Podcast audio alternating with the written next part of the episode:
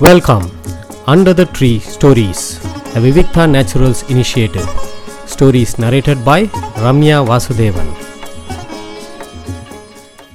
நம்ம எல்லாரும் தினமும் கதைகள் கேட்குறோம். எதனால் கதைகள் கேட்குறோம்? நம்ம எல்லாருக்கும் பிடிக்கும். சுவாரஸ்யமாக ஏதோ ஒரு விஷயத்த சொல்கிறதுனால எல்லாருக்கும் கதைகள் கேட்க பிடிக்கிறது. இந்த கதைகள் மூலமாக நம்ம என்ன பண்ணணும் அப்படின்னா நம்ம வந்து அதில் இருக்கிற நல்ல விஷயங்களை நம்மளும் ஆஹா இப்படி தான் இருக்கணுமே இப்படி நடந்துக்கணும்னு சில கதைகளில் சொல்லியிருக்கோம் இப்படி நடந்துக்க கூடாதுன்னு சில கதைகளில் சொல்லியிருக்கோம். அதை வந்து நம்ம வந்து நம்ம மனசில் ஏற்றுண்டு அதுபடி நடக்கணும். அது வந்து ரொம்ப முக்கியமான ஒரு விஷயம். அதுக்காக தான் அந்த காலத்துல இருந்து நம்மளோட இதிகாசங்கள் புராணங்கள் எல்லாமே கதை வடிவில் நமக்கு சொல்லி அதில் வந்து இருக்கக்கூடிய நல்ல விஷயங்களை நம்ம மனசில் பதிய வைக்கிறாங்க. அது நம்ம உலகத்தில் இருக்கக்கூடிய எல்லா தேசங்களையும் விதவிதமான கதைகள் உண்டு. அதுக்கு பின்னாடி ஒரு பெரிய அர்த்தமும் உண்டு. சில கதைகளை நம்ம வந்து பார்த்துட்டு சில விஷயங்களை நம்ம கண்ணால் பார்த்துட்டு தப்பான புரிதல் கூட வரும். அந்த இடத்துல நம்ம ரொம்ப கவனமாக இருக்கணும். எந்த விஷயத்தை எடுத்துக்கணும் எந்த விஷயத்தை விடணும் அப்படிங்கிறதுல நம்ம ரொம்ப தெளிவாக இருக்கணும்.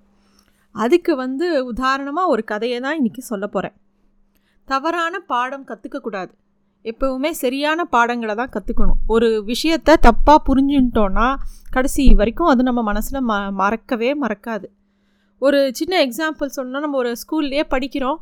ஒரு சின்ன ஸ்பெல்லிங்கையோ இல்லையோ ப்ரொனவுன்சியேஷனையோ தப்பாக புரிஞ்சுட்டோன்னா கடைசி வரைக்கும் அந்த வார்த்தை நம்ம மனசில் விட்டு போகவே போகாது. அதனால் கற்றுக்கும் போதே ஒரு விஷயத்த ரொம்ப தெளிவாக கரெக்டாக உறுதியாக கற்றுக்கணும் இன்றைக்கி நான் சொல்ல போகிறது வந்து அந்த மாதிரி ஒரு கதை தான்.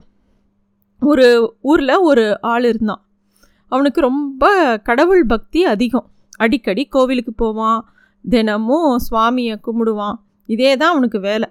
அதுக்கப்புறம் அவன் என்ன பண்ணுவான்னா காட்டுக்கு போய் விறகு வெட்டி அதை சந்தையில் கொண்டு போய் விற்பான் சந்தைனா மார்க்கெட். அங்கே போய் விற்பான் அதில் அவனுக்கு நிறைய பணம் காசு கிடைக்கும். இது மாதிரி அவன் ரொம்ப நல்லா வாழ்க்கை வாழ்ந்துட்டு இருந்தான். அந்த மாதிரி அவன் காட்டுக்கு போகும்போது ஒரு நாள் ஒரு நரியை பார்த்தான்.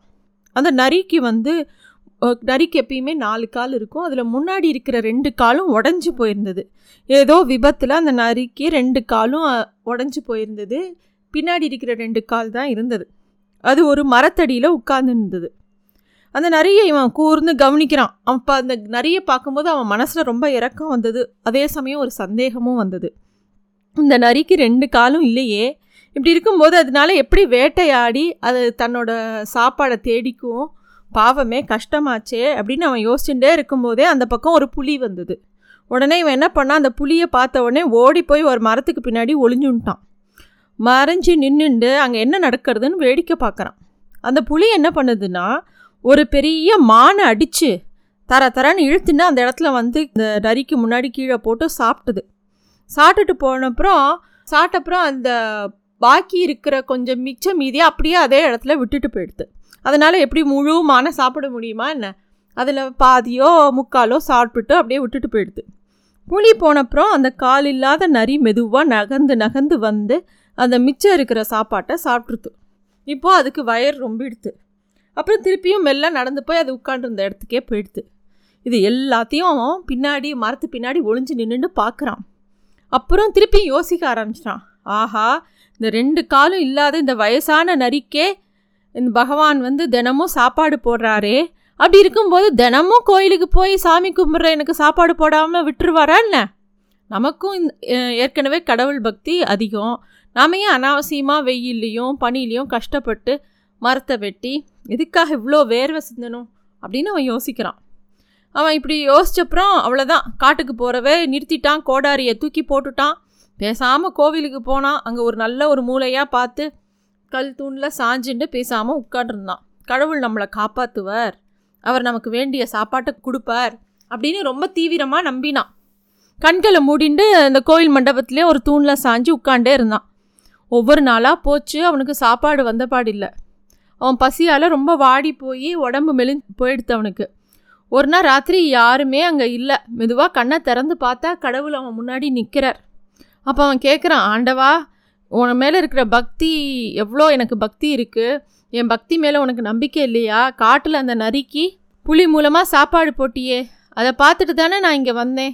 என்னை மட்டும் இப்படி தவிக்க விட்டுட்டியே இதை நியாயமான்னு இவன் கேட்குறான் கடவுள் அப்போ தான் வாயை திறந்து பேசுகிறார் அட முட்டாளே உன் முன்னாடி அந்த காட்சியை நீ பார்த்தேன்னா அதுலேருந்து நீ கற்றுக்க வேண்டிய பாடம் நரிக்கிட்ட இருந்து இல்லைடா புலிகிட்ட இருந்து நீ கற்றுக்கணும் புலி என்ன பண்ணித்து? தான் அடித்த மானை தான் சாப்பிட்டுட்டு பிறருக்கு கொடுத்தது. அந்த பாடத்தைனா நீ கற்றுக்கணும் நீ சம்பாதிச்சு நாலு பேருக்கு கொடுக்கணும்னா அதை விட்டுட்டு தப்பான பாடத்தை கற்றுண்டு என்னை வந்து கேள்வி கேட்குறியே அப்படின்னாராம் கடவுள். இதுதான் இந்த கதையில் முக்கியமான ஒரு விஷயம்.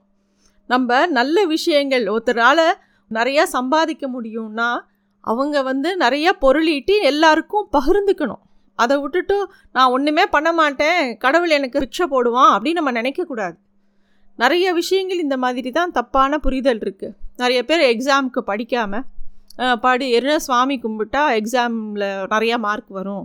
அப்படிங்கிறதெல்லாம் நம்பிக்கை கிடையாது. நமக்கு அதுக்கு உண்டான உழைப்பு இருந்தால் தான் பகவான் நமக்கு நல்ல விஷயத்த பண்ணி கொடுப்பார்.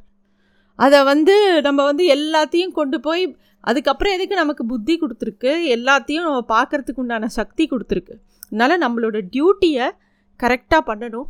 கரெக்டான விஷயங்களை கற்றுக்கணும் கரெக்டான வழியில் போகணும். அதுக்கு வந்து பெரியவங்களோட ஆசீர்வாதமும் பெரியவங்க கிட்ட மரியாதையும் இருந்தால் அது நல்ல வழியில் நம்மளை கொண்டு போய் விடும்.